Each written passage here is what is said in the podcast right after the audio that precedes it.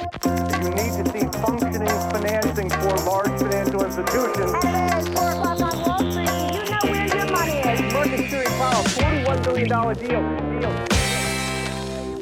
Då är det äntligen dags för investerarens podcast nummer femtiosex i ordningen. Det var ju några avsnitt skralt här i mars.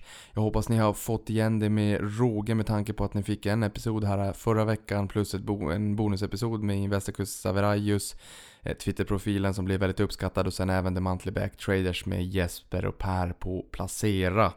Ehm, och där är ju tanken att vi ska köra det då en gång i månaden och blicka tillbaka vad som har hänt på börsen senaste månaden. Det har varit ju också väldigt uppskattat, vilket är kul. De har ju verkligen humankapitalet och har varit i branschen under väldigt lång tid och kan snacket på stan och hör, hör vad som sägs och sådär. Alltså det är ju kul att kunna öppna upp eh, kanske lite lyckta dörrar för För dig oavsett om du sitter uppe i Kiruna eller Ystad, Trelleborg och inte har örat mot rälsen här nere i, ja, här nere i, i, i mitten i alla fall av den lilla ankdammen, det vi kallar för Stockholmsbörsen och liksom finansdistriktet i, i, i Sverige. Så att det är kul att de kommer och berättar lite grann vad de hör för någonting och vad som händer på marknaden och vad de har grottat ner sig i under månaden. För som vi sa där i förra avsnittet så har de mandatet att faktiskt grotta ner sig liksom lite grann exotiska spännande case runt om i världen som man kanske i elitistisk media inte har möjlighet att skriva om eftersom att det ofta är de största bolagen som får media attention. Någonting annat som har varit roligt, det är den riktigt ordentligt fina börsutvecklingen under förra veckan. Det är ju faktiskt så här att förra veckan har varit den absolut bästa veckan det här året. Inklusive utdelning om vi tittar på indexet six thirty R X, alltså O M X S trettio eller de trettio mest omsatta aktierna på Stockholmsbörsen, inklusive utdelning. Så steg vi fyra komma sju procent och det tar oss faktiskt till första platsen det här året. Vi hade några veckor som var ganska turbulenta i fjol, både uppåt och neråt, men det här året så är det by far den absolut bästa veckan. Och tittar vi på bolag specifikt så var det S S A B A som steg fjorton procent och Swedbank steg tolv procent. Det, ni är ju en del som har försökt bottenfiska i Swedbank och det har ju varit en våt filt i banksektorn och är väl fortsatt kan man väl säga.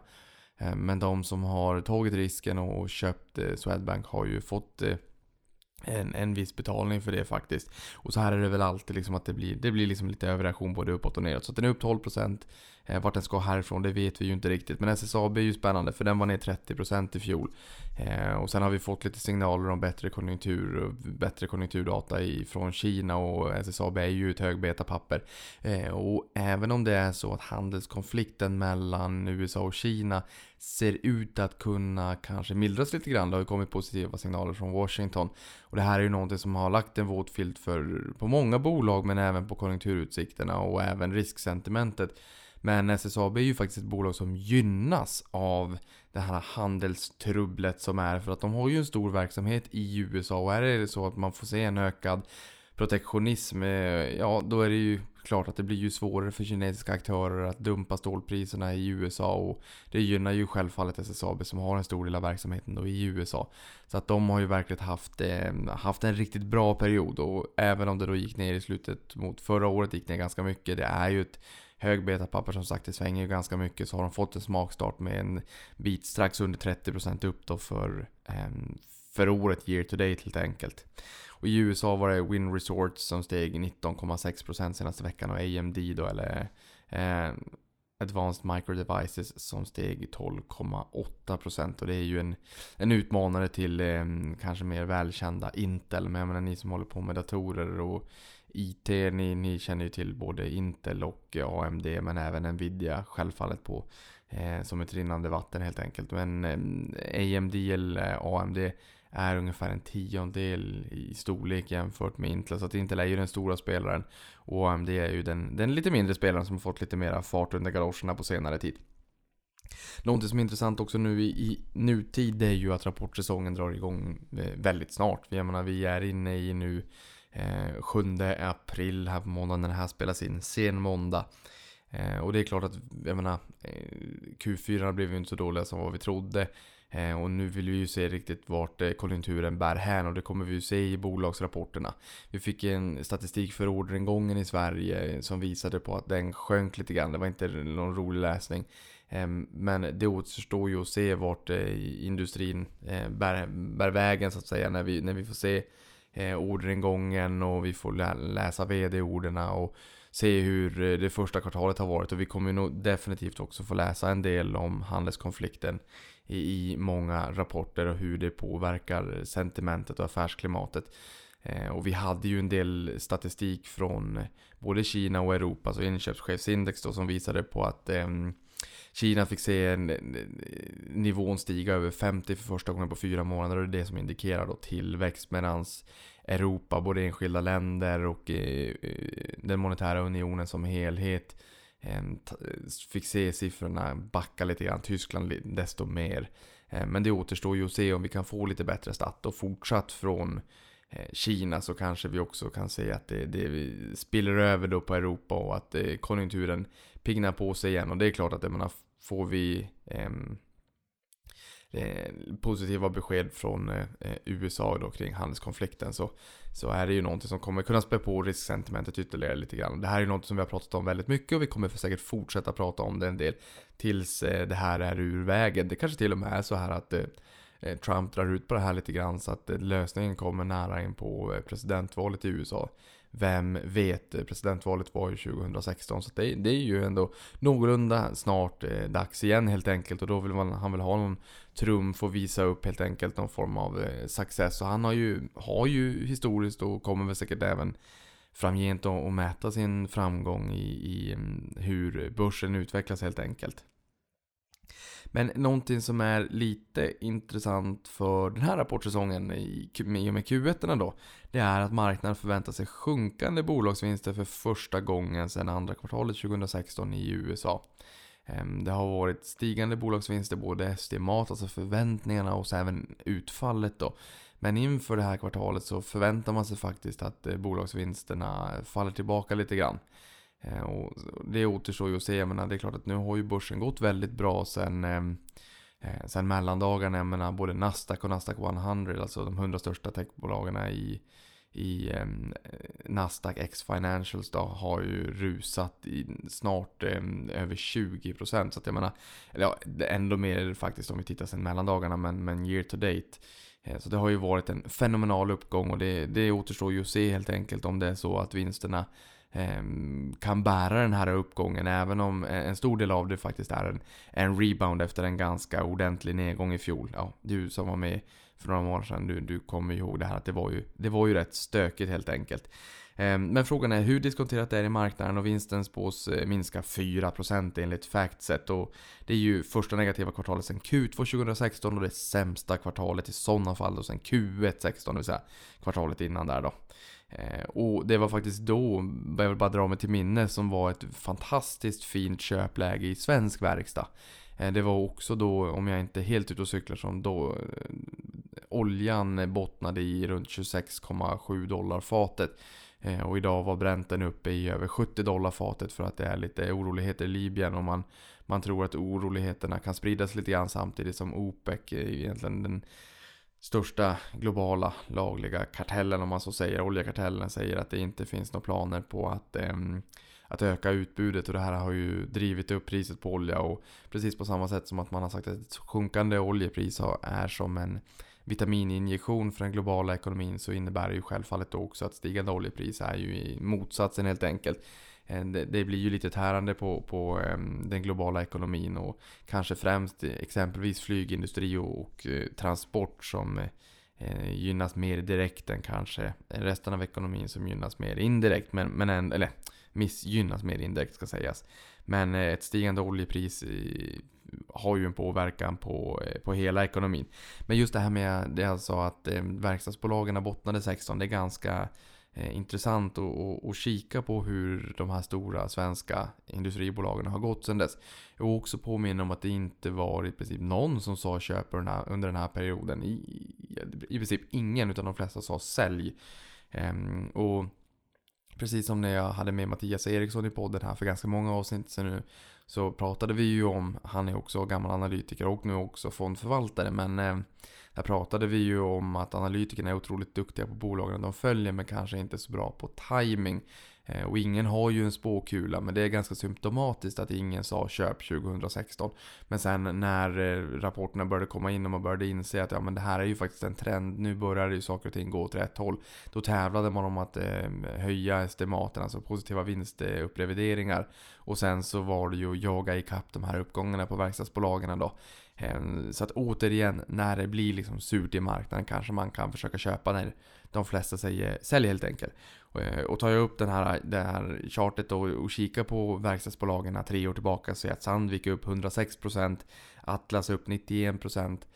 Nu är jag lite osäker på huruvida man räknar med avknoppningen och särnoteringen av Epiroc, den här siffran rimligtvis inte. Men det låter jag vara osagt. Och sen har vi Volvo på åttiofem procent. Och sen är det en bit ner då till Assa Abloy trettiotvå procent, S K F trettiotvå procent, A B B tjugosju procent, Autoliv nitton procent och Trelleborg tretton procent. Och det här är totala kassinsiffror, så det är inklusive utdelningar då. Så det har ju varit en, en, en rätt bra utveckling i de här bolagen sedan tjugohundrasexton helt enkelt. Men eh, tittar vi på, på börsen i Sverige så har vi mer eller mindre haft en konsolidering sedan april tjugohundrafemton. Så att jag menar, visst, det, även om det är så att man säger att börsen har stigit under lång tid, så det beror ju helt och hållet på hur man, hur man mäter. Och tittar man på O M X S trettio, så då, då ser vi en konsolidering. Vi har ju faktiskt inte tagit tillbaka toppen från tjugosjunde april tjugohundrafemton. Ehm, och det här ska sägas vara då exklusiv utdelning. Och det är fem komma nio procent kvar till toppen, så att förhoppningsvis så tar vi ut den snart. Ehm, och O M X S P, alltså Stockholmsbörsens breda index, där är det en komma åttiofem procent kvar till fjolårets topp då, exklusiv utdelning. Och i och med att vi befinner oss i april, det är åttonde april nu när jag spelar in det här, sjunde åttonde jag spelar in det på småtimmarna. Så att en viss del av april har ju faktiskt redan gått, men kikar vi på de senaste tjugo åren så kan vi se att elva av de senaste tjugo åren har vi haft ett positivt april. Och medianavkastningen har varit två komma trettioåtta och snittavkastningen två komma fyrtioåtta, så att alldeles oavsett om man, om man kikar på median eller, eller snittet så har det varit en rätt hygglig månad. Och jag menar, det, det är ju hög säsong för utdelningar april och maj, så att det kommer ju förmodligen vara en del pengar också som flödar in i marknaden och återinvesteras. Utlänningarna är på rekordnivå på Stockholmsbörsen. Självfallet kan det vara så att man tar de utdelningarna och skeppar hem dem till på hemmaplan helt enkelt och kanske investerar annorstädes bort från den svenska marknaden. Men samtidigt så är ju den svenska kronan väldigt, eh, väldigt eh, svag. Så det kanske gör att man faktiskt väljer att återinvestera i den svenska marknaden och tror att man kanske kan få lite valuta med vind i de investeringar som görs på de här kronnivåerna. Eh, om det nu är så att man fortsatt tror på, på konjunkturen helt enkelt. Nästa vecka ska jag säga också då gästas jag av Green Landscaping som är listat på First North med ett marknadsvärde på en komma en miljard. Och de står ju i begrepp att göra ett listbyte också, så då får vi lära känna ett nytt bolag och fortsätta fylla pipelinen tjugohundranitton med bolag som gästar podden och berättar om deras verksamhet. Så både du och jag får lära oss lite grann om ett eh, nytt bolag. Och någonting annat som hände i april, fast för ett år sedan, det var ju att Spotify kom in på New York Stock Exchange och då hissade de ju schweizisk flagg. Det skrattar man lite på Nasdaq åt. Nasdaq, som du vet, har Investor som näst största ägare, så det är ju svenska kopplingar till det här bolaget. Men det till trots så valde ju Spotify att direktlista sig på N Y S E istället på, med referenspris då på hundratrettiotvå dollar, och nu ett år senare så handlas man i hundrafyrtiotvå dollar. Så inte jättelångt ifrån, men den var ju uppe i hundrasextiofem dollar samma dag då som den noterades, så att det var ju en ordentlig rörelse första dagen i alla fall. Något annat som jag tycker är lite intressant som jag också sett sen, sen sist vi hördes vid, det är att man eh, har pratat lite grann om virtual reality och hur det kan hjälpa eh, till med att faktiskt bota talarskräck. Alltså att man tar på sig ett virtual reality headset och får sen se en, en, en sal med ett antal hundra människor antar jag och öva på att eh, tala inför en stor publik. Och det här är ytterligare ett sätt hur man kan använda virtual reality med ett antal olika användningsområden. Oavsett om det är så att man vill eh, kika lite grann och titta på utflykter på, på en resedestination innan man reser iväg, eller om man sitter på ett ålderdomshem och inte kan ta sig ut men man kan ta på sig ett virtual reality-sätt och kanske se eh, värden eller vara med på ett dop av, med barnbarnet, om det liksom är någon, någon kamera där på plats som man kan koppla upp sig, eller öva i att tala inför stor publik eller vad den kan tänkas vara. Eh, men jag kan tänka mig att användningsområdena för virtual reality kommer att booma i, i framtiden, förutsatt nu då att, att trenden faktiskt slår och att eh, det borde bli mindre kablar och bättre upplösning. Men jag tyckte ändå att det var eh, ett ganska intressant eh, användningsområde faktiskt för tekniken. Men det om det, det är ju faktiskt så här att jag släppte The Mantle Back Traders idag måndag. Så att det här blir en kortare uppdatering på veckan som gått och det mest spännande som har eh, hänt där ute. Så att jag tänker att vi hoppar direkt till nyhetssvepet och sen så får det bli lite matigare nästa gång. Viktigt att vi hörs i alla fall en gång i veckan, men, men då får det bli lite matigare helt enkelt. Eh, Nästa gång. Imorgon så kommer jag faktiskt luncha med en person som eh, jag ska prata skogsinvesteringar med. Och förhoppningen är väl kanske att det kan leda till ett, eh, ett gemensamt avsnitt lite längre fram. Ni är en del som har hört av er kring eh, just skogsinvesteringar och hur man ska tänka. Och vi eh, gästades ju av Martin i senaste uppe sitta kväll också från Catella som pratade om bland annat, bland annat då, skogsinvesteringar och, och varför det är intressant. Jag menar, det är klart att alldeles oavsett om det är ett köpläge nu eller inte, så är det ju intressant att öka på sin allmänbildning, sin kunskap och varför skog är en, eller kan vara en, en trevlig investering i portföljen vid sidan av eh, mycket annat. Men, men skog som tillgång helt enkelt och hur man ska tänka och eh, fikonspråket och, och sådär. Så att, eh, vi får väl se, men förhoppningsvis så kan det bli ett avsnitt av det. Men hörni, miljöteknikbolaget Trelleborg fick ju en ordentlig smakstart på börslivet i samband med listningen på Nasdaq First North idag då. Som mest steg aktien nittio procent över introduktionskursen på åtta kronor och åttio öre. Och ägarlistan får man väl säga är ganska kändistät med Leif G W Persson, före detta statsministern Göran Persson, Karl-Henrik Svanberg och forna Electrolux-chefen Hans Stråberg.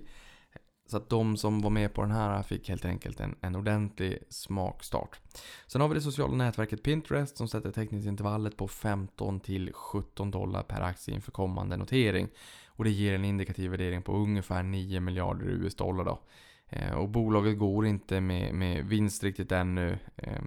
Och det är väl ganska symptomatiskt för de bolagen som har kommit in på, på börsen på senare tid att många av dem växer kraftigt men går inte riktigt med vinst. Och det är klart att då blir ju risken också lite högre. Speciellt om det är höga värderingsmultiplar. Då kan ju ett eventuellt fall vid besvikelser bli kännbart. Och någon, ett annat bolag som inte tjänade pengar var ju Lyft som kom in på börsen alldeles nyligen. Som är konkurrent till Uber. Och där såg vi börskursen stiga med en bit över tjugo procent första dagen för att falla ner under teckningskursen. Och vi fick också lära oss att Carl Icahn i U S A hade sålt av hela sin stek på några procent pre-I P O, alltså innan noteringen. Och att nu Lyft funderar på att faktiskt stämma Morgan Stanley för man tycker att de hade marknadsfört ett derivatinstrument för att kunna korta Lyft och de tyckte att det här har stört handeln. Så det återstår att se om, om det är så att de lämnar in en stämningsansökan mot Morgan Stanley, helt enkelt. Ett annat bolag som fick en riktig nedkörare idag var nischbanken Collector som fick se aktien tappa en, runt en sju procent efter att S E B hade sagt att man tycker att den är övervärderad. Nu är det ju P E nio på det här och det är ju till synes inte högt, men allting här i världen är ju relativt och Stockpicker skriver i sitt market update att övriga nordiska konsumentbanker handlas till P E fem till nio gånger. Vinsten på tjugo tjugo förväntad, alltså nästa års förväntade estimat enligt S E B då, vilket gör Collector dyrt i ett relativt perspektiv. Och det blev kanske inte, eller var väl kanske inte bättre då att aktien steg tio procent här förra veckan och därefter har vi fått se en vinstprognos ner revidering på elva procent, så att en stigande aktiekurs och en nedrevidering av vinstestimaterna på elva procent som grusar potentialen och då blir det liksom kaka på kaka effekt. Och någonting annat som eh, står ut lite grann det är att lönsamheten har halverats under perioden tjugohundrafemton fram till tjugotjugo förväntat då. Eh, vi har ju inte nitton klart ännu och tjugotjugo det är ju inte mer än estimat, men de förväntar sig att lönsamheten har halverats och pressas av högre kostnader och räntemarginalpress. Så det är klart att det här är ju jobbigt, och, och jobbigt är det väl kanske även för Balder som är storägare med fyrtiosex komma sex procent av kapitalet, och aktien är ner tjugo procent senaste året. Så att eh, även om P nio, det låter ju väldigt lågt i ett eh, relativt perspektiv, och Stockholmsbörsen handlas ju betydligt högre än P nio, men, men här ser vi ju att eh, det till trots så är, så är värderingen faktiskt hög i, i ett relativt perspektiv gentemot sina eh, peers då i, i branschen. Ett annat bolag som har haft det lite jobbigt är amerikanska Boeing efter flygplansolyckan i Etiopien, och nu drar man ner produktionen av sina sju trettiosju max åtta, alltså den flygplansmodellen som var inblandad i den här olyckan då, från femtiotvå plan i månaden ner till fyrtiotvå, och initialplan var ju att snarare öka upp produktionen till femtiosju plan, det vill säga från femtiotvå till femtiosju plan, men nu åker man raka vägen ner till fyrtiotvå plan istället. Och aktien är ner elva procent sen eh, senaste månaden, men har hämtat, hämtat tillbaka en del efter initiala nedgången efter olyckan här i Etiopien. Eh, och det är ju som alltid när osäkerheten är som störst, jag menar, då, då tar många det säkra för det osäkra och säljer av sina, sin placering och, och, och inväntar snarare. Eh, och det blir som sell the rumor, buy the news. Eh, i bjär kontrast till vad det brukar vara. Det brukar ju vara buy the rumor, sell the news. Eh, men i det här fallet så är det väl kanske många som inväntar och ser, och om det nu är så att det kan tänkas komma några stämningar och sådär, så att man är väl lite försiktig, men, men det till trots så har den här också studsat upp lite grann från, från eh, bottennivån den föll ner i eh, när olyckan var som allra färskast. Någonting annat som är intressant, det är ju eh, Spotify som sagt, de firar ungefär ett år på börsen, ett år och några dagar. Men Apple Music uppges ha gått om Spotify i U S A mätt i antal abonnenter. Eh, och där tror man att Apple har tjugoåtta miljoner medan Spotify sägs ha tjugosex miljoner.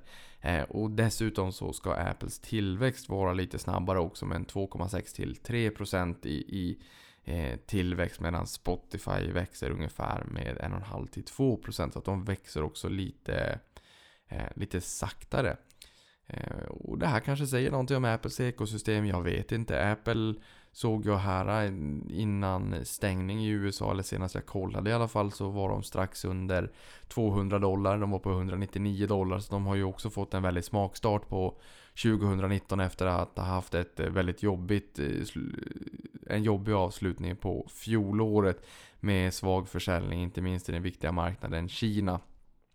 Sen har de förvisso i och för sig prissänkt en del produkter i exempelvis Indien, och det här tillhör ju inte vanligheterna, så det är klart att det kommer spä på lite rykten och sådär, men uppenbarligen så mår den kinesiska marknaden bättre än vad investerarna trodde och förväntade sig i slutet på fjolåret. Någonting annat är Tencent lanserar en internationell spelbutik med namnet WeGameX enligt TechInAsia. I dagsläget har spelbutiken sjutton spel, samtliga kinesiska och utvecklade av mindre studios. Sen har vi också den inhemska varianten WeGame med etthundrasjuttio spel, och det ska sättas i relation till Steams trettio tusen. Och här tror man kanske att den kinesiska censuren kan vara en faktor, men många tror att det här är ett sätt för dem också att testa marknaden. Och det har kommit en del initiativ för att bryta upp den monopolistiska ställning som Steam har som distributör av spel, och de brukar ju klassiskt sett, som jag förstår det, ta trettio procent av kakan. Det är spelutvecklaren får sjuttio procent och Steam tar trettio procent, sen finns det väl kanske en trappa också beroende på hur stort spelet är, men jag menar, det är klart att det finns ju eh, allt annat lika fina incitament för konkurrenter att komma in och ta en del av kakan och ge en större del av kakan till eh, de som tillverkar spelen och äger I P-erna helt enkelt. Och det är klart att allt annat lika så kommer det också stärka lönsamheten i bolagen om de här nya utmanarna får en stark ställning och blir en stark distributionskanal. Sen har vi IKEA som ökar sitt ägande i Hennes och Mauritz via investeringsbolaget Interogo som ingår i sfären, IKEA-sfären då alltså. Um, om det är så att jag uttalar det namnet rätt, det, det, det vet jag faktiskt inte. Men de har köpt en bit över två miljoner aktier varje månad med start i september i fjol. Och sen så pausade de januari och februari för att köpa ytterligare en halv miljon aktier i mars. Och här, det här har gjort att de har kommit in på, det stod i nyheterna, tionde plats, det vill säga topp tio-listan, tionde plats. Men det fanns lite... Um, Eh, ja, man, man mätte väl kanske inte riktigt de utländska ägarna på korrekt sätt enligt Holdings, som var in och sa att de snarare kanske ligger på elfte plats. Nåväl, de har blivit en ganska stor ägare i alla fall, har en bit över en procent av kapitalet i H och M. Och här kan man ju fundera kring om det bara är en finansiell placering eller om det finns någon form av tanke bakom det här. Jag menar, det är klart att H och M och eh, IKEA är ju båda två stora spelare vars marknader snabbt förändras och konsumtionsbeteendena likaså. Och det finns förmodligen fina synergier man kan dra eh, sinsemellan varandra. Så att det hade ju varit väldigt intressant att sitta som en liten fågel på axeln eh, på eh, kanske Stefan Persson, Stefan Persson och Carl-Johan Persson i möten eh, de två emellan och se vad det finns för tanke här. Om det finns någon tanke, men rimligtvis så eh, om det är någon som vet det så är det ju självfallet eh, dem då. Men hörni, det var allt för den här veckan. Det var en, en liten eh, kort eh, inblick i, i vad som har hänt senaste veckan. Så att eh, förhoppningsvis så vill jag ju inte få kanske en riktigt lika stark vecka som eh, förra veckan med fyra komma sju procent upp inklusive utdelningar. Men vart veckan tar hän, ja det återstår ju att se. Det beror ju lite grann på hur rapportsäsongen drar igång. Som sagt, Apple och FedEx drar igång i U S A. Sen har vi lite policybesked från S E B under veckan också. Får vi se om det ändras någonting där. Men eh, det är ju många som säger att det här sentimentet vi ser nu med risk-on i marknaden beror i mångt och mycket på att det är... Eh, En, en renässans för TINA, alltså there is no alternative. För amerikanska tioåringar var upp nästan på tre trettio i fjol. Nu ligger vi ner på två femtio. Och då är det många som menar att den här tjurmarknaden i U S A är teknisk och beror just på TINA och FOMO, fear of missing out. Att man måste in i marknaden igen för att klippa kuponger helt enkelt, för att räntorna har fallit tillbaka till låga nivåer. Återigen på ruta ett. eh, Och att eh, bolagarna kanske inte attrahera kapital på, på egna meriter, utan att det snarare är ett relativt spel och ett allokeringsspel med tanke på att räntorna återigen är på låga nivåer. Så det återstår helt enkelt att se. Över tid så är det ju vinsterna som driver och som pekar vart här aktierna ska. Så att det här med stockpicking och hitta de bolagen som Eh, förmodligen kommer vara sin egen lyckas med och kommer se vinsten stiga eh, betänkligt över tid. Det kommer aldrig vara fel att leta de aktierna och plocka in de guldkornen i portföljen. Och med det sagt så önskar jag avkastning på dig, och sen så hörs vi om inte annat på måndag igen.